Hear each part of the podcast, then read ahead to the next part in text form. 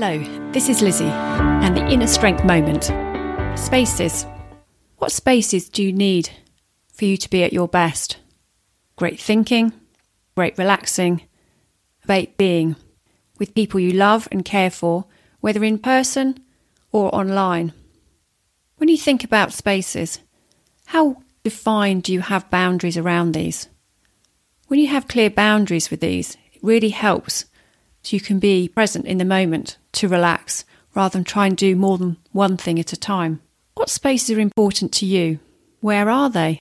Do you have boundaries around these spaces? And how can you make sure when you're in these spaces you do your best work?